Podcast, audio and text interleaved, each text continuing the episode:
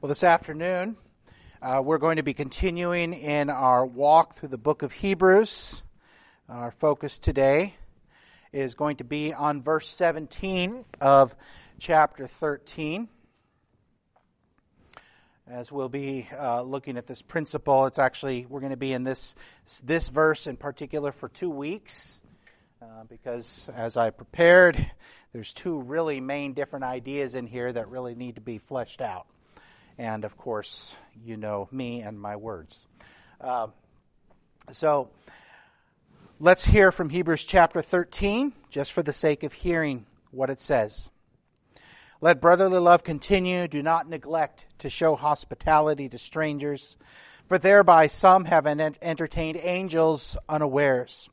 Remember those who are in prison, as though in prison with them, and those who are mistreated, since you also are in the body. Let marriage be held in honor among all, and let the marriage bed be undefiled, for God will judge the sexually immoral and adulterous.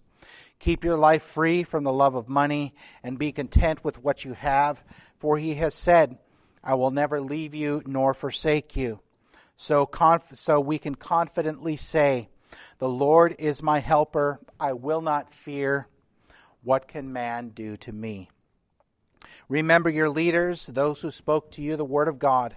Consider the outcome of their way of life and imitate their faith. Jesus Christ is the same yesterday and today and forever. Do not be led away by diverse and strange teachings, for it is good for the heart to be strengthened by grace, not by foods, which have not benefited those devoted to them. We have an altar from which those who serve the tent have no right to eat. For the bodies of those animals whose blood is brought into the holy places by the high priest as a sacrifice for sin are burned outside the camp. So Jesus also suffered outside the gate in order to sanctify the people through his own blood. Therefore, let us go to him outside the camp and bear the reproach he endured. For here we have no lasting city, but we seek the city that is to come. Through him, let us continually offer up a sacrifice of praise to God. That is the fruit of lips that acknowledge his name. Do not neglect to do good and to share what you have, for such sacrifices are pleasing to God. Obey your leaders and submit to them, for they are keeping watch over your souls as those who will give an account. Let them do, the, do this with joy and not with groaning, for that would be of no advantage to you. Pray for us for we are sure that we have a clear conscience, desiring to act honorably in all things. I urge you the more earnestly to do this in order that I may be restored to you the sooner. Now may the God of peace, who brought again from the dead our Lord Jesus, the great shepherd of the sheep, by the blood of the eternal covenant, equip you with everything good that you may do his will, working in us that which is pleasing in his sight, through Jesus Christ, to whom be glory forever and ever. Amen. I appeal to you, brothers, bear with my word of exhortation. For I have written to you briefly. You should know that our brother Timothy has been released, with whom I shall see you if he comes. Greet all your leaders and all the saints. Those who come from Italy send you greetings. Grace be with all of you. Let us pray. Father, we approach your word, which we have just heard. Help us that we might receive your word as your voice, accepting the truth that you have spoken. We ask, O oh Lord, that you would work in each of us, conform us to the image of your Son, strengthening our faith, increasing our faith. We ask that you would do the work in each of us that we need, that needs to be done. Help us to understand our great shepherd of the sheep, our Lord Jesus Christ, to believe upon, understand that more and more, that He is that for us, that we might believe upon Him. We ask that you guide the preacher, keep him true to the text, chaining him to it, so that he might freely declare the truth that is your word. Help him to be clear. Help him to be understandable. Help him to be accurate. We pray these things in Jesus' name. Amen. As mentioned earlier, our focus today and next week is going to be on verse 17 of Hebrews chapter 13. It opens up with a word that we don't like. The word is obey. It says oh, that we, I don't, not that we don't like it, but we often struggle with the word.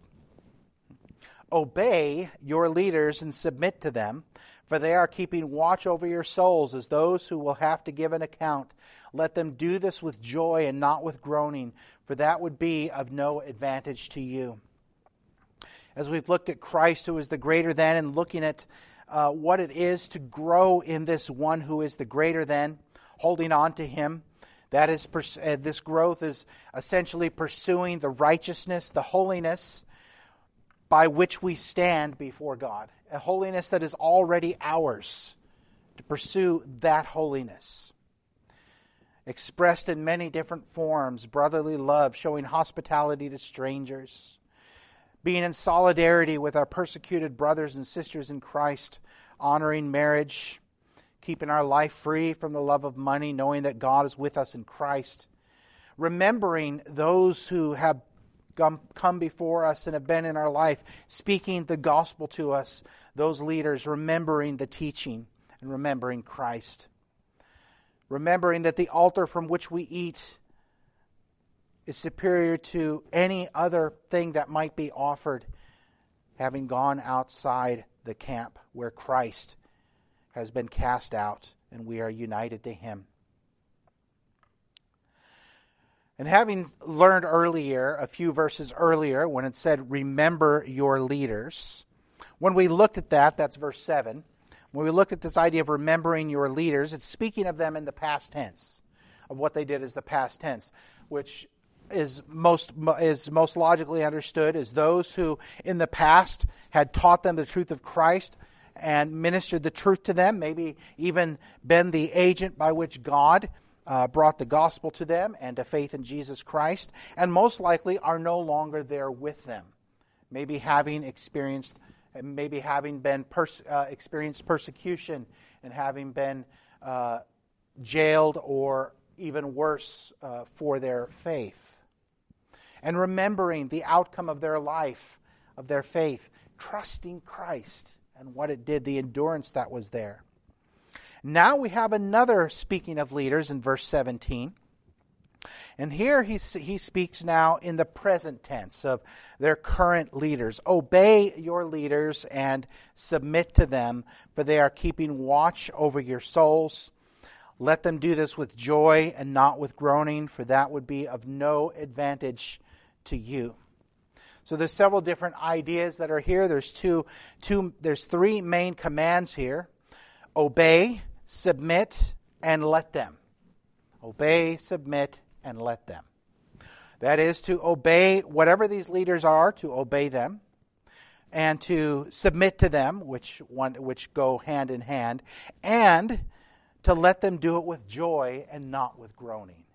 That is to make their jobs easy for them. To not be those who cause troubles for them. We're going to talk a lot next time about obedience and submission and what that looks like in the context of these leaders.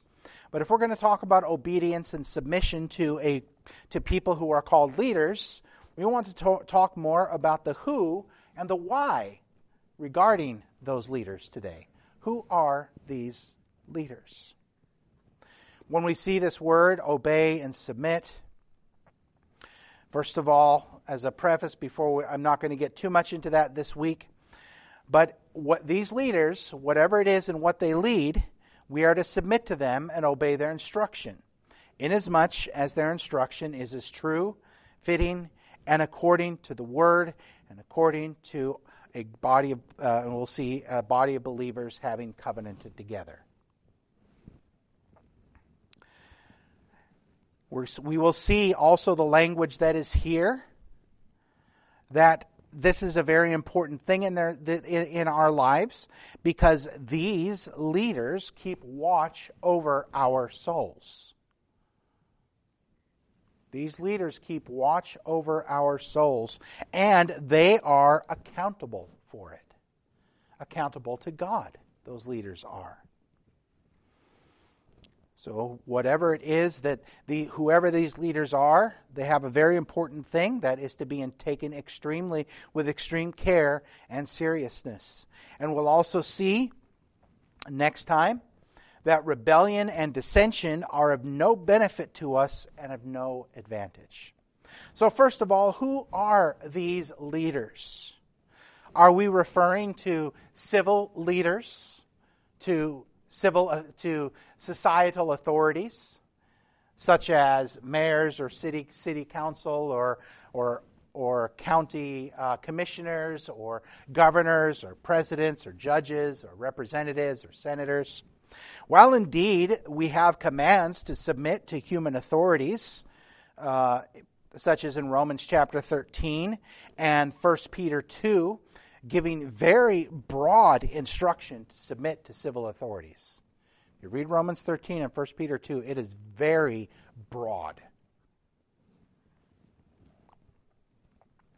And how we need to obey and submit. However, I must, we must ask is the, is the mayor or city council of Oak Harbor tasked with keeping, keeping watch over our souls? Is the, is the office of the President of the United States tasked with keeping watch over the souls of people? No. That is not the task of civil authorities. In fact, Romans 13 tells us what they have. They have a sword. The civil authority is God's deacon of justice that he uses to work with providence. That's not the job of magistrates. I must ask, do you want the do you want it doesn't matter who's sitting in it. I'm not speaking of any particular resident of the office, but is do you want the person, whoever it may be, who's sitting in the office of the president, or your governor, or your mayor, or others, to be the ones keeping watch over your soul? No, I do not. I don't care who's sitting in it. I don't we don't want that. God in his common grace and his providence has placed human authorities there for the purpose of keeping societies and keeping humanity from descending into a complete type of chaos. They are not tasked with redemption at all. They are not tasked with enforcing the worship of God. What about employers? Just thinking of other leaders to whom we're called to submit. In Ephesians 4 and 5, we're told um, slaves are said submit to your masters, and, slave, and masters are told to treat their slaves as humans. Of course, slavery and uh, the Greco-Roman time was not exactly this. Is wasn't uh, the same as the slavery that we um, are think of in terms of our own country's history. But the most uh, common way of looking at that today would be looking at those for whom we work. Our employ- is your employer tasked with watching over your soul? No.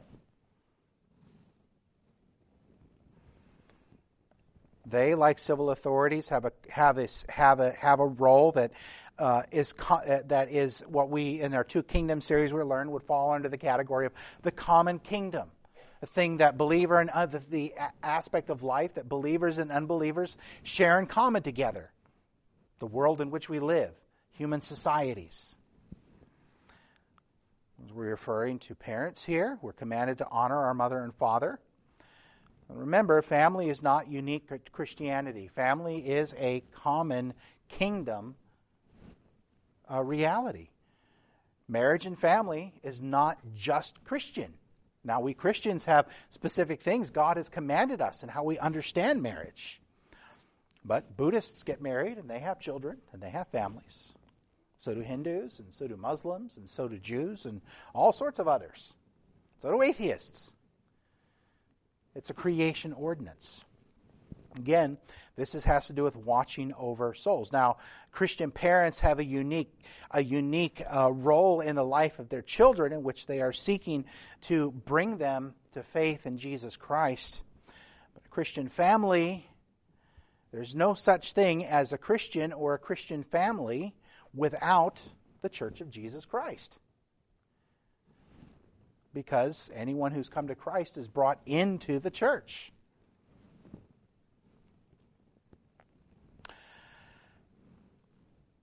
And plus, and, and also, without going any further into such things, he had already mentioned remembering leaders who had spoken to us the Word of God and the truth of God.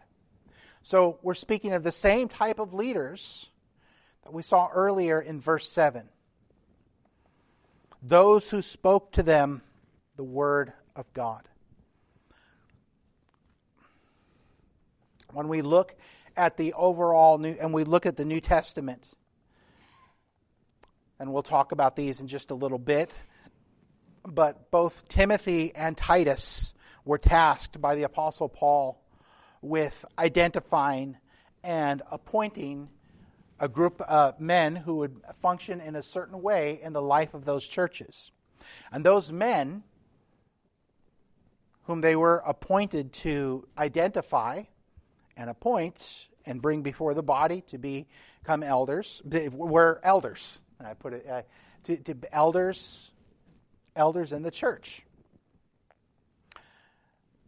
Elders, pastors, bishops. Elder is, and we'll see in a moment, elder is the office, pastor is a function, and bishop is a function. And different elders do those in different capacities, as we'll, as we'll talk about um, in a little bit. But that is whom God has appointed to watch over our souls. Elders in our church are tasked with being the under shepherds of the chief shepherd, our Lord Jesus Christ, of watching over our souls, of watching over our spiritual health. We'll talk more about that in just a moment. Because sometimes we might we might think, but I'm gonna, don't I watch over my own soul? We'll talk about that in just a little bit. Some of us, our sense of independence and self reliance may be, sque- may be squirming at that language of other people watching over our souls. I know it does for me. And I'm an elder.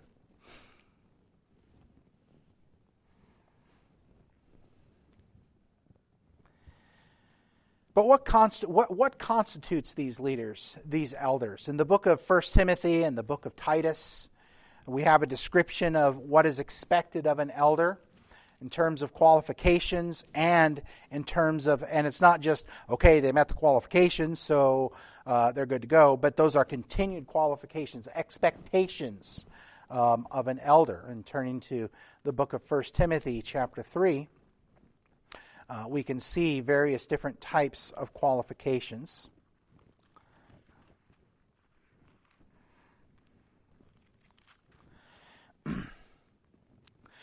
The saying is trustworthy. If anyone desires the office of overseer, he desires a noble task. Therefore, an overseer must be above reproach, the husband of one wife, or one woman man, is the way it reads. Sober minded, self controlled, respectable, hospitable, able to teach, not a drunkard, not violent, but gentle, not quarrelsome, not a lover of money he must manage his own household well with all dignity, keeping his children submissive. For if someone does not know how to manage his own household, how will he care for God's church? He must not be a recent convert, or he may become puffed up with conceit and fall into condemnation of the devil. Moreover, he must be well thought of by outsiders, so that he may not fall into, degra- into disgrace, into a snare of the devil. Now, the word there that is translated overseer is the word episkopos. Now, is there, is there an English word that sounds like that? Maybe you've heard of a denomination called the Episcopalian denomination or the Episcopalian form of government. That's what the Roman Catholics, uh, the Episcopalians, Anglicans, the Orthodox, the Greek, the Eastern Orthodox, as well as the, um, to a lesser extent, the, the Methodist groups have, which they have a, what's called a bishop, who they call the episcopos, who overs, who's kind of a oversees a whole bunch of churches in a jurisdiction. Now, that's one common view on that, that that's distinct from elder, or maybe the episcopos is a super elder of sorts. In reality, when we turn to the book of Titus,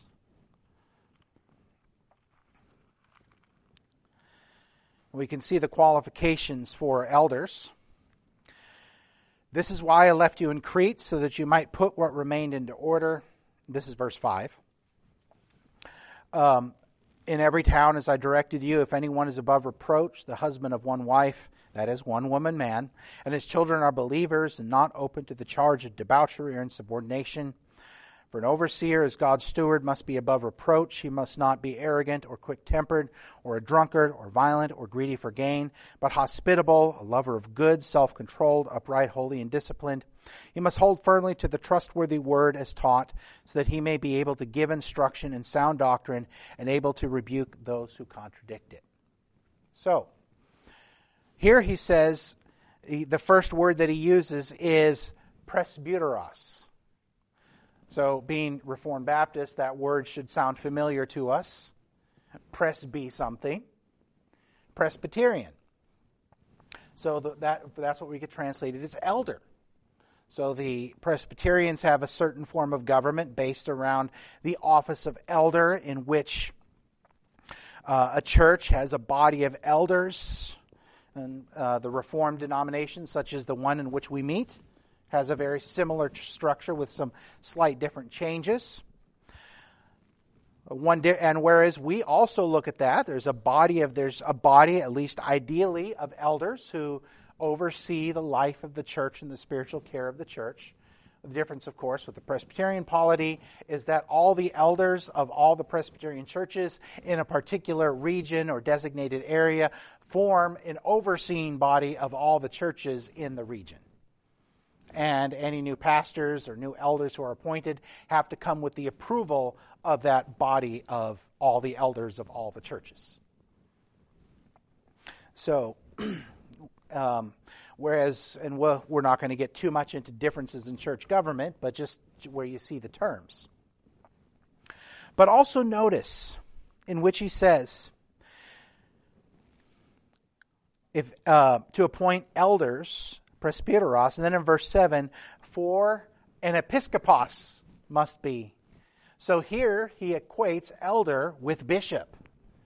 Elder and bishop are the same thing my previous church in Dallas, where I pastored, uh, there was a man in, in our church who uh, did a lot of planning and preparation. Um, he didn't hold office, he referred to himself as a subdeacon.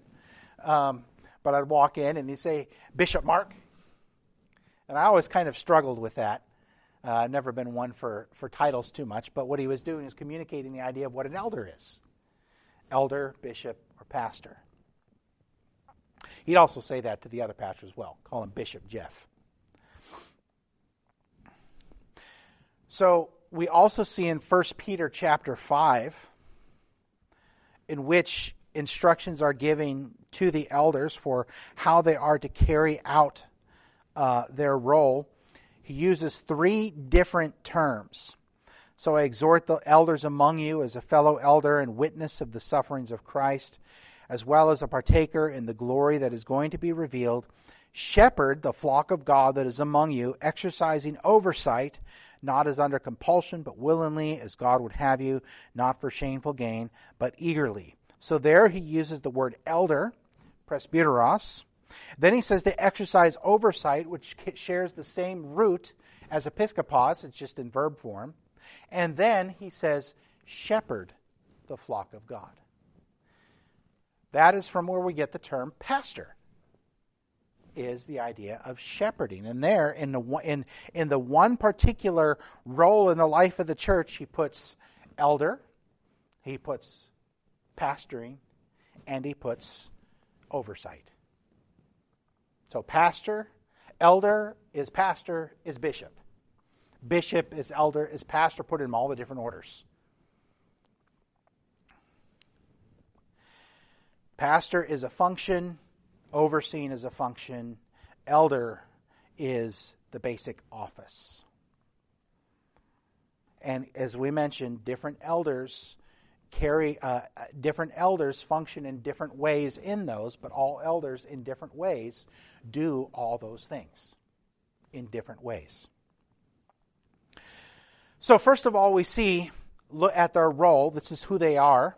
They watch over our souls. What is it to watch over our souls? I used a word earlier. If they are to shepherd the flock of God, who do we know in the scripture who is the chief shepherd? Our Lord Jesus Christ. We'll often say that, yeah, Jesus is the, is the chief shepherd of, of, of the universal church. Then we think, and then our pastor is the chief shepherd of our church. I said, please don't ever call any elder in Redeeming Grace Church a chief shepherd of this church. Because the Lord Jesus Christ is the chief shepherd of every true gospel church. Pastors, elders, bishops are under shepherds. Our job is to point people to the one who is the chief shepherd, to look to him, to trust him, and to live in thankfulness to him in the different ways in which we do that. But take note of the word overseer of our souls hinted at this who is tasked with overseeing my soul and your soul? These leaders. Who is it that God has given to equip uh, Ephesians 4 11 through 14? To equip the saints for the work of ministry, for building up of the body of Christ until we all attain to the unity of faith and knowledge of the Son of God, to mature manhood to the measure of the stature of the fullness of Christ, so that we may no longer be children tossed to and fro by the waves and carried out by every wind of doctrine, by human cunning, by craftiness and deceitful schemes. Who is it that is tasked with that? Well, earlier in there in Ephesians chapter 4, it says God has given gifts to his church.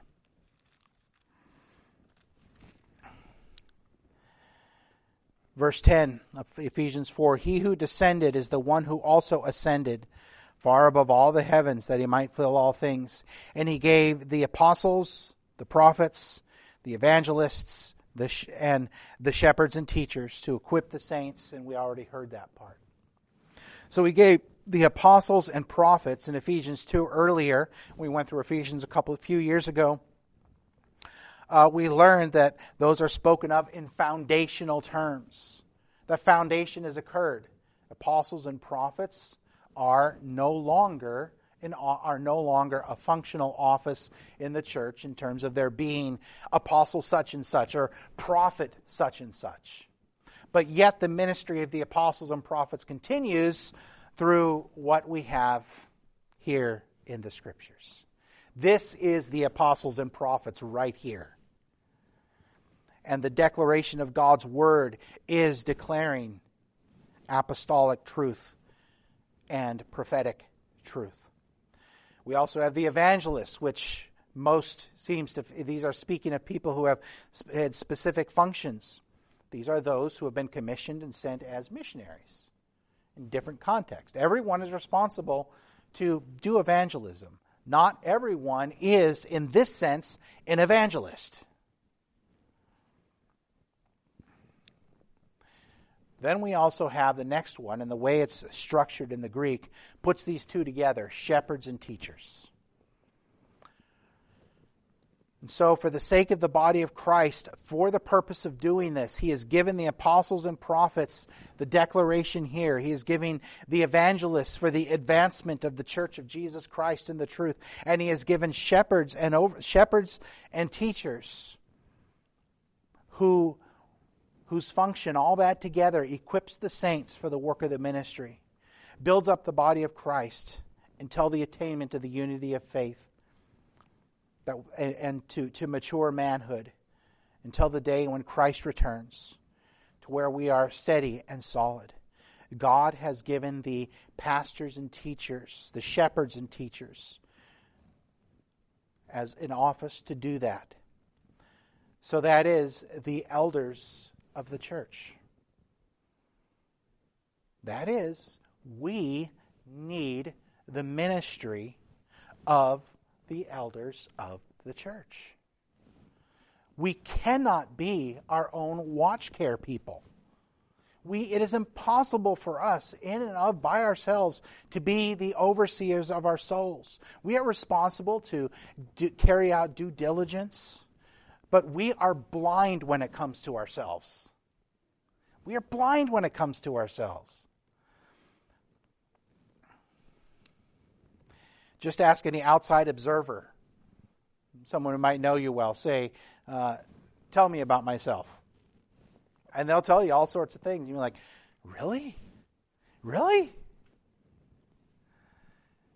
We need, we must have those whom God has placed in His providence, who are faithful men to the Word, to be the overseers of our souls through the ministry of the word, both in public and in private. Again, not every elder does public uh, ministry of the word, but every elder does ministry of the word in different ways. Every elder is engaged in the care of God's flock, of exhorting, of watching, Listen to Acts chapter 20, in which Paul, when he was departing the church at Ephesus, and they had a long meeting, and it was a very, a, a, a, by all appearances, a tearful meeting, because Paul had been there for a while and they'd grown together. And he was giving his exhortations to the elders. And he says in Acts chapter 20, Pay careful attention to yourselves and to all the flock in which the Holy Spirit has made you overseers, to care for the church of God which he obtained with his own blood. This is the ministry of elders to care for the church of Jesus Christ. We need the ministry of pastors. And I say we because as do I. As do I. It's one reason why, even though we believe in the independence and autonomy of uh, a local church, we also believe in, uh, here's an older term, associational churchmanship as we associate with other like minded churches, that we can have accountability with one another, that we can have uh, elders can poke one another, so to speak.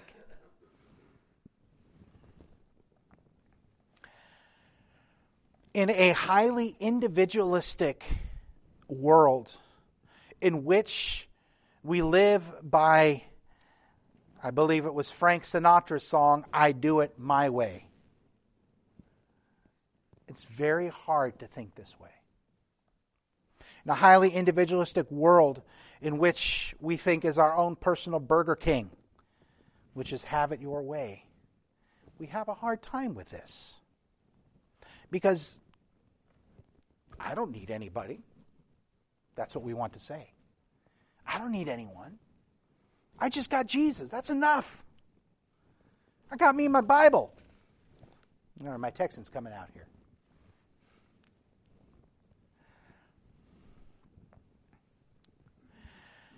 We want to be our own watchmen. I include you, ladies. Just watchman is a term. So, we want to be our own means of growth in our own private piety. Not that we should, but that is a natural impulse. We want to hide. We want to just kind of, I can do it myself. I found, I found it entertaining, and you've heard this before. At a FIRE meeting, one of the pastors from Idaho, who's now retired, gave his uh, story at a regional meeting, gave his story of uh, testimony of how the church had been doing that year and all the various different uh, uh needs and uh, well as praises. And one of the things he mentioned about the ministry, both in the church and in the community, he said, while we're reformed and we believe in the five solas, the sola scriptura, sola gratia, sola fide, uh, soli deo gloria, um, and uh, sola scriptura. Whereas we believe in those, he said, we struggle in our community and our church with another sola. He says, with sola bootstrappa. Uh, just me and my own bootstraps. I'm going to pick myself up. We're going to pick ourselves up by them.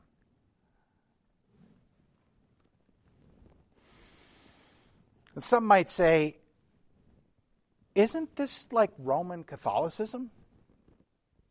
That's a and John Calvin in his own commentary on this brought this up. Is this not a text supporting the Roman Catholic priesthood?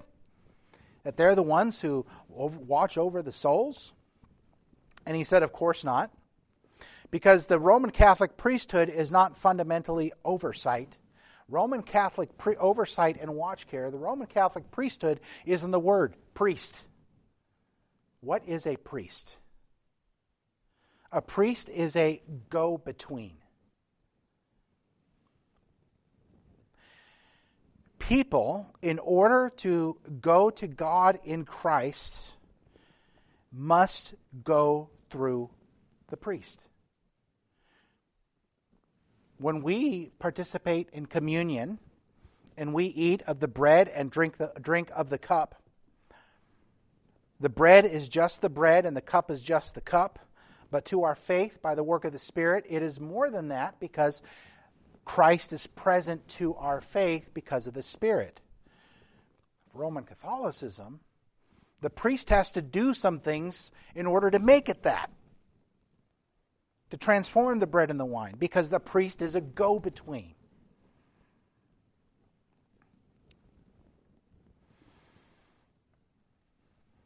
Even while private prayer is allowed, it's usually it's almost always through a saint, uh, one they would call a saint, or through Mary. See, this is not the same as Roman Catholicism because we recognize the priesthood of believers, that each believer has union with Christ and has access to God for the purpose of being a priest unto his or her neighbor, an intercessor, one who intercedes on behalf of his or her neighbor. But one thing we are not is we are not our own priests.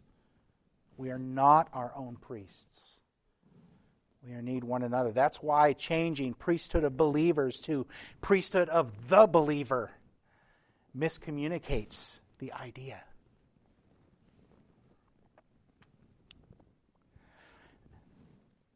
This does not mean that the elders are Christ to the people. That's what the priesthood does. They are Christ to the people. The Pope is Christ's spokesman on earth in Roman Catholicism. He is Christ on earth. That is not a claim we make as elders. Rather, we speak of Christ and minister the truth of Christ to God's people. The elder ministers the gospel in word and in sacrament so as to point people to Christ. The elder declares the law of God both as a means to keep us looking to Christ as, well, as well as calling us to obedience in Christ in the different ways that different elders minister.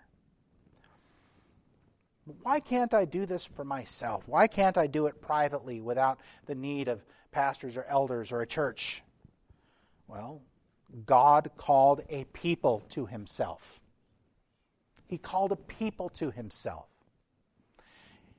When we are united to Christ, we are united to Christ with all of those whom God has united to Christ. Thus, we have been united together. We look at Hebrews chapter 10, in which he states, in which he gives different exhortations to draw near. And he gives exhortations to, to, to hold on, to draw near, um, and, uh, and to walk in full assurance, and to consider how to draw, uh, to stir up one another to love and good works. But then there's an ing afterward, all the, after all that, not neglecting to assemble together, as is the habit of some. Hebrews chapter 10, in fact, just for clarity, we can, we're going to hear that.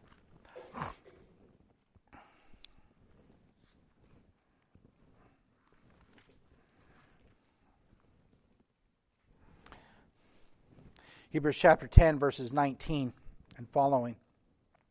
Therefore, brothers, since we have confidence to enter the holy places by the blood of Jesus, by the new and living way that is opened for us through the curtain that is through his flesh, and since we have a great priest over the house of God, let us draw near with a true heart in full assurance of faith, with our hearts sprinkled clean from an evil conscience and our bodies washed with pure water. Let us hold fast the confession of our hope without wavering, for he who promised is faithful. And let us consider how to stir one another up to love and good works, not neglecting to meet together as is the habit of some, but encouraging one another, and all the more as you say that see the day drawing near neglect, we neglect to meet together to our own peril. For we need the ministry of the church and the officers whom God has placed in his church. The elders are not the church. Again, the Roman Catholicism, the priesthood is the church. When they say salvation does not come, uh, salvation there's no salvation without the church, they don't mean the entire community of God's people. They mean the priesthood and its structure. This is different from Roman Catholicism. But God, nor, nor, so we see also from that, God has not designed it for it to be just me and Jesus. There was a time when mankind walked in the garden alone with God, literally. And God said two words about that. He said, Not good. And He created Eve. Man is not designed to be alone. Mankind is not designed to be alone.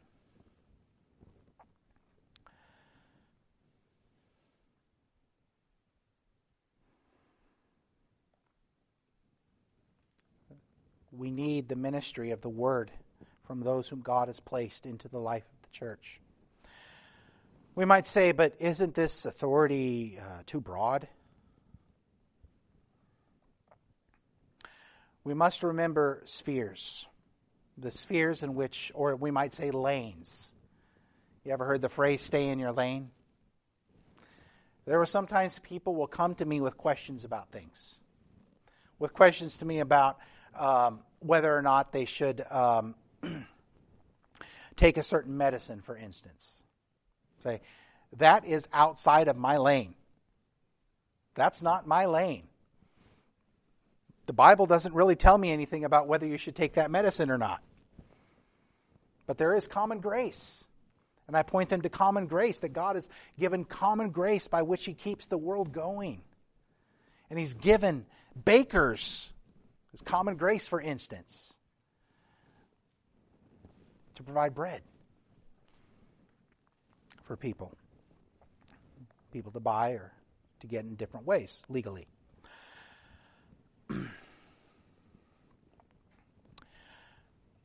Where does an elder's authority begin and where does an elder's authority end?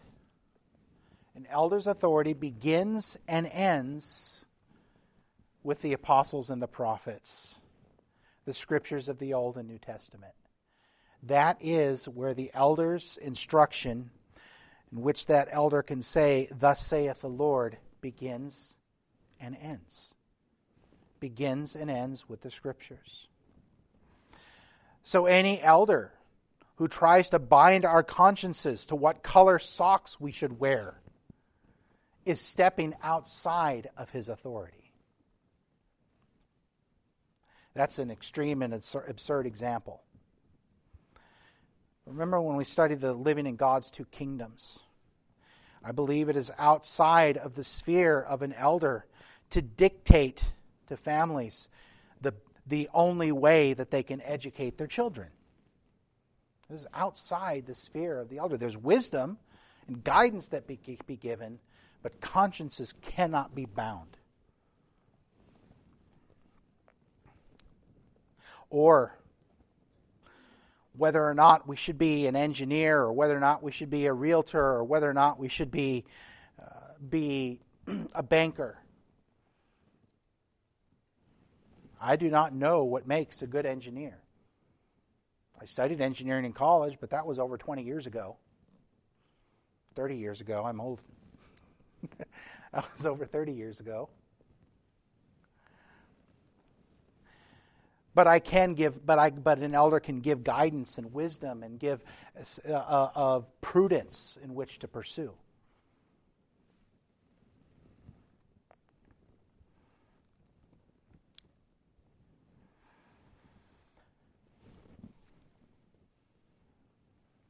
We must remember that a pastor or an elder in the life of the church is just that. Pastor or elder is not, unless they, unless they do so, unless they have the credentials and are practicing in that way, are not physicians, medical doctors. They're not socio- sociologists, not even necessarily broad historians, though they're probably very well versed in church history, may be well versed in church history nor even political scientists. Pastors have a role of spiritual authority. A pastor exceeds his authority when he seeks to bind his bind our consciences in those things in which we have freedom, which we have liberty. We can bind consciences to say, don't use your liberty to cause a brother to stumble. 1 Corinthians 8, 9, 10, Romans 14 as well. Elders serve as a service of God to his people. Part of what I like to call the divine service. Our gathering together is the divine service. We're coming together, we're worshiping God. In that worship, God is actually serving us. He's serving us Christ. He's serving us His truth, growing us, strengthening us.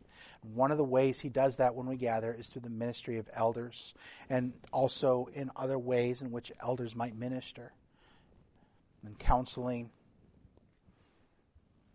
in various different ways. Through what, through what means do elders exercise oversight, this kind of oversight? First of all, there's the Word. Everything stems from the Word. The Word of God, which points us to the one who's the living Word, that is Christ. 1 Timothy 4, verses 1 and 2. I charge you in the presence of God and of Christ Jesus, who is to judge the living and the dead. And by his appearing in his kingdom, preach the word, be ready in season and out of season, reprove, rebuke, and exhort with complete patience and teaching. 2 Timothy 3:16 All scripture is breathed out by God and profitable for teaching, for reproof, for correction and for training in righteousness. The ministry of the word. Everything flows from the ministry of the word, from the word as well as we're going to see prayer.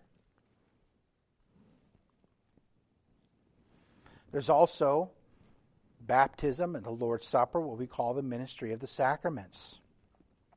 But these, unlike some other various different ways of approaching, don't have their don't have don't derive their meaning or their benefit in and of themselves. Baptism and the Lord's Supper derive their meaning and their benefit from the Word by the power of the Holy Spirit. From the Word.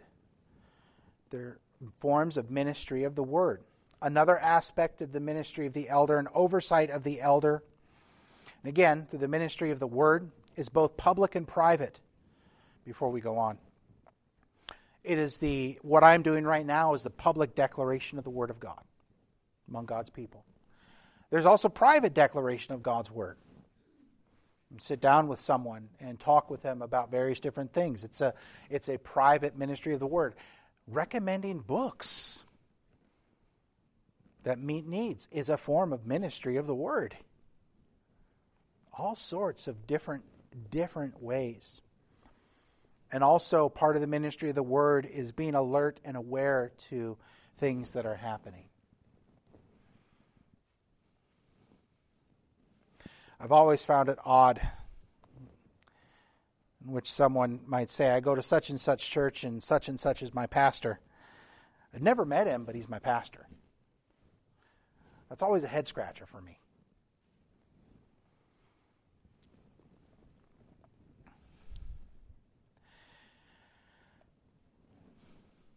There's also prayer, the ministry of prayer.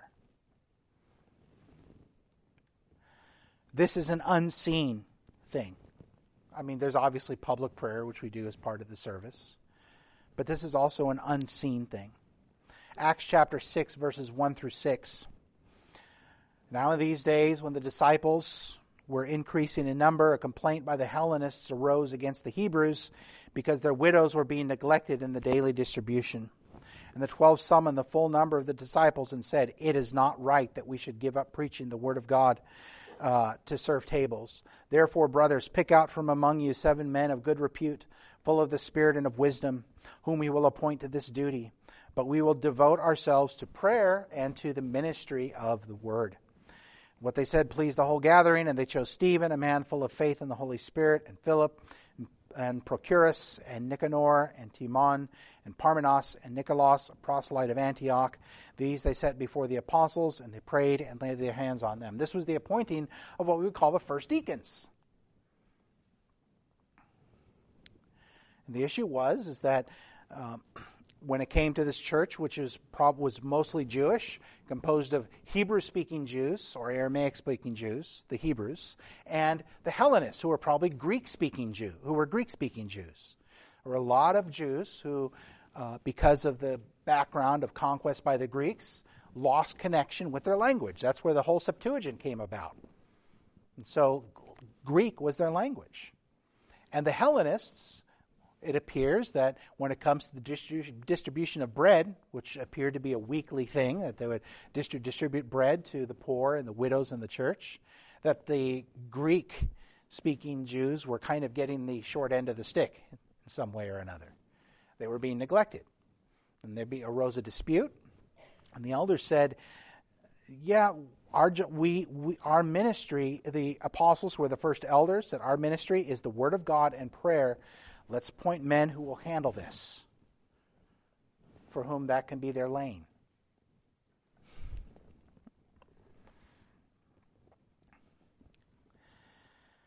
These are what we call means of grace. Means by which God ministers to us is grace for our growth. The ministry of the Word, the preaching of the Word, publicly here when we gather, privately and when it is ministered through the Lord's Supper, through baptism, God ministers His grace to us again because of the word that is behind them. And in prayer. Again, there's prayer for one another, there's public prayer. One of the things that elders do is they pray for those under their charge. There are times when things come across their path that deeply concern elders, may even keep them awake at night. They take it to the Lord in prayer, praying for those in their midst. These are means of grace. There's also other aspects of oversight, overseeing the government and the day to day and the affairs of the church. Um, the deacons uh, work with the work work uh, under the oversight of the elders, uh, but a good elder, also a good leader, also lets the folks under his care work according to their gifts and their their best things, um, and um, not trying to meddle. In my opinion, not trying to meddle in everything. Various different processes and procedures for the continuance of the church should always take wisdom from, but a good elder, uh, a, a proper elder will know their limits and take wisdom from wisdom from those who might know better on many things.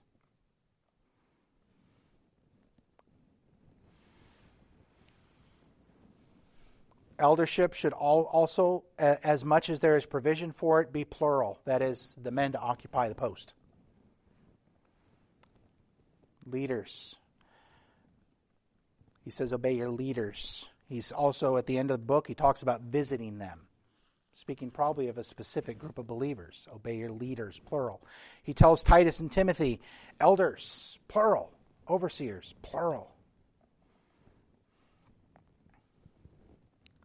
Because elders need one another as well. So we obey and submit because of these things. We need someone to watch over our souls. We need to submit to the godly instruction of those whom God has placed in His providence to the role of elders. We must recognize that elders are also human. And elders must recognize themselves as human.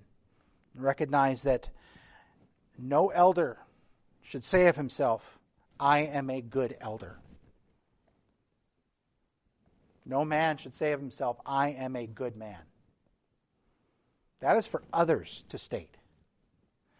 An elder should always say, Help me be a good elder, my Lord and my God.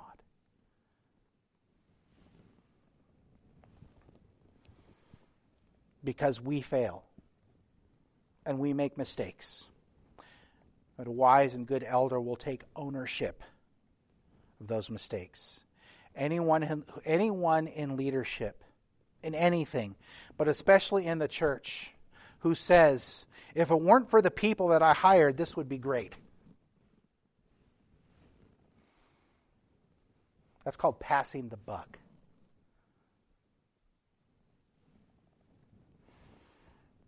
It takes ownership and responsibility for that. God has given us elders for our good.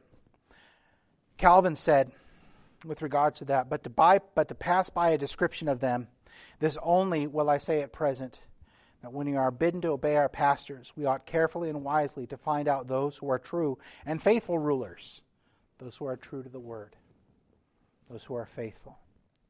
Another job of elders is identifying new elders.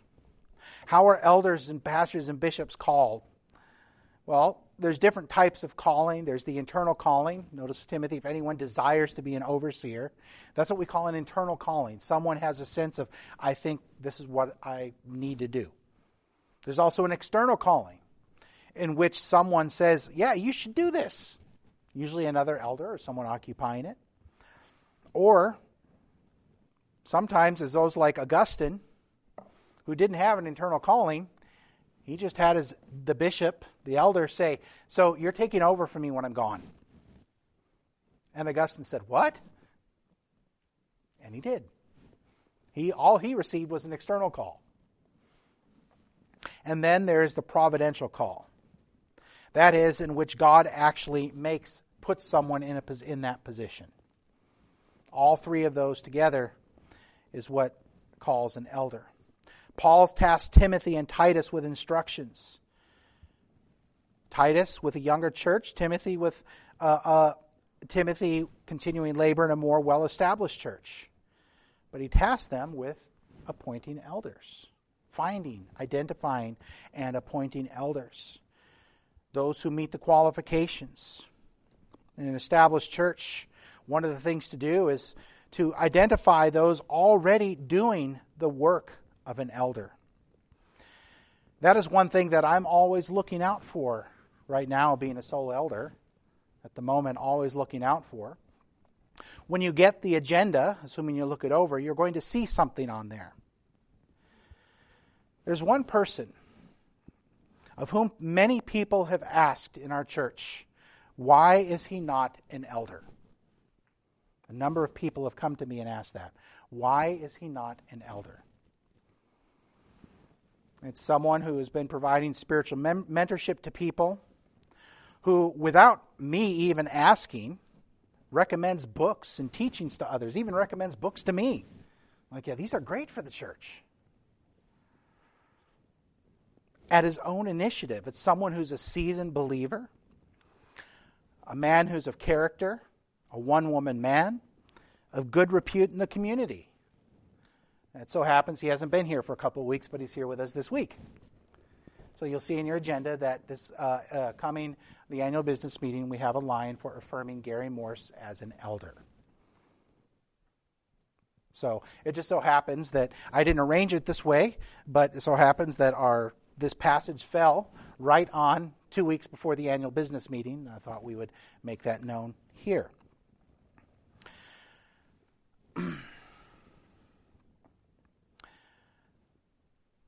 And so, if you have any questions about that, again, as mentioned in the announcements, please bring them forward.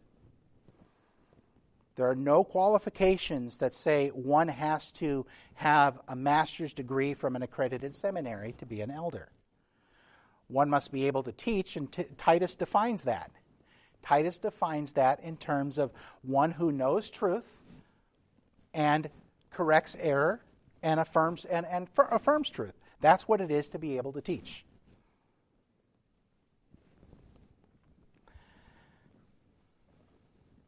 Fact, I would argue, and just in an interesting note, if we're going to say that one must have gone to seminary, not a single English Baptist pastor from about ever since English Baptist kind of became a thing, up until the mid 19th century, would have been qualified to be an elder because they were not allowed to go to seminary because they were not part of the Church of England.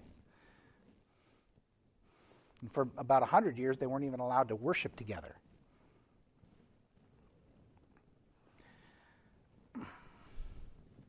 Because they weren't allowed to go to college, so they couldn't go to seminary. And we remember the sphere of authority which an elder ex- uh, executes. And every elder at some point in time will probably, I believe I have, will step outside of that. We need to learn and not do that. But elders have a specific sphere, and we must not try to step out of that. One of my models of this is an early 20th century pastor named J. Gresham Machen. J. Gresham Machen there was a big controversy in uh, the teens and 20s of the 19th century regarding something called prohibition and the making of prohibition.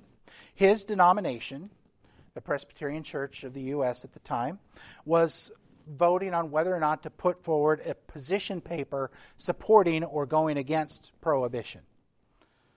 And J. Gresham Machen opposed a position paper, period, on that. not because he was for or he was against it.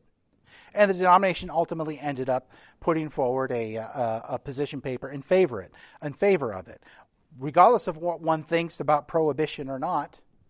What J. Gresham Machen said is, I voted against it because of the fact that that is not the sphere of the elders of the Presbyterian Church. In fact, the Westminster Confession of Faith says explicitly, which is their confession, that a synod, the assembly of the elders, is not to di- is not to dictate this policy and not that policy when it comes to public policy. Doesn't mean they can't speak to moral issues. On, on another occasion, he testified before Congress on a thing on which he personally was opposed. It had to do with forming a new department and he was asked to testify before Congress. And they said, Now, Reverend Machen, and he stopped the person in his tracks. And he said, I am today not Reverend Machen because I'm not speaking as, a, as, as, a, as an elder in the Presbyterian Church. I'm not speaking on behalf of the church. I'm speaking simply as a citizen. So call me Mr. Machen or Dr. Machen.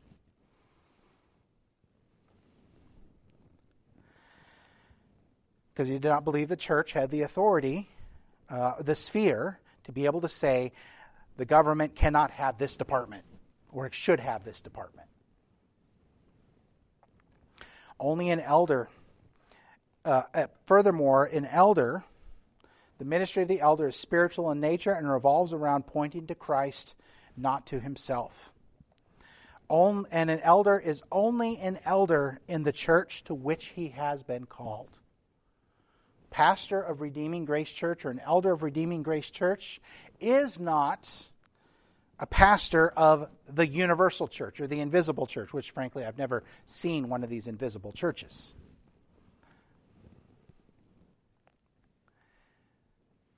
A pastor is not pastor of every church and every Christian.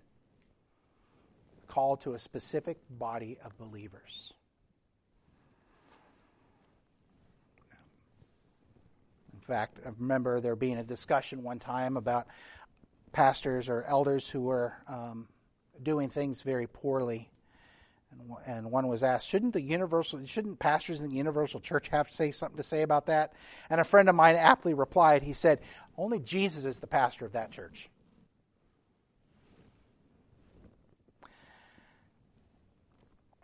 There's no such thing either as America's pastor or a country's pastor.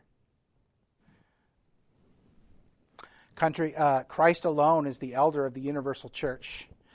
And countries and communities don't have pastors, they have civil authorities.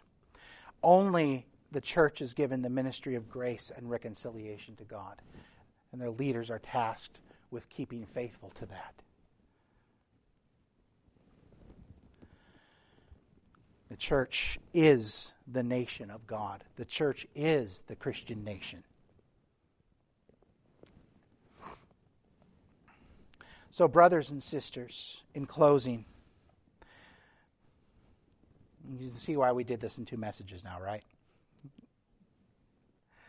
God has given these gifts to us. And one of these gifts He's given to us is men who are to be faithful to the Word. Now, there are those who occupy the office and shouldn't be occupying it simply because, you know, because they are unfaithful to the word or they're not qualified.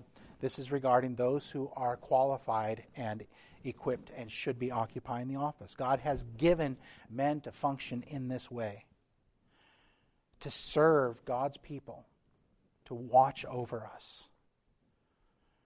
We must, inasmuch as what they declare is true, submit to their instruction consider their guidance. And we're going to see next time specifically what that means and why it would not be to our benefit to rebel and to be dissentious and everything like that. Remembering that these men are not shepherds, rather under shepherds, who at the same time are sheep themselves needing under shepherds.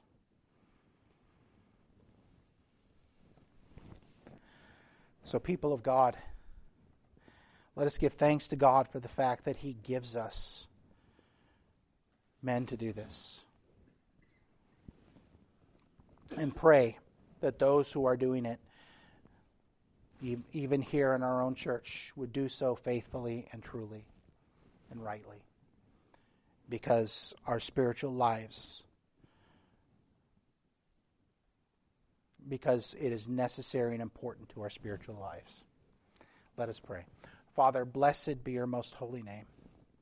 And we thank you that our chief shepherd has died for us and risen for us and is returning to us. And we pray that you will continue to raise up elders, pastors, bishops in your churches who will declare your truth, who will minister your truth.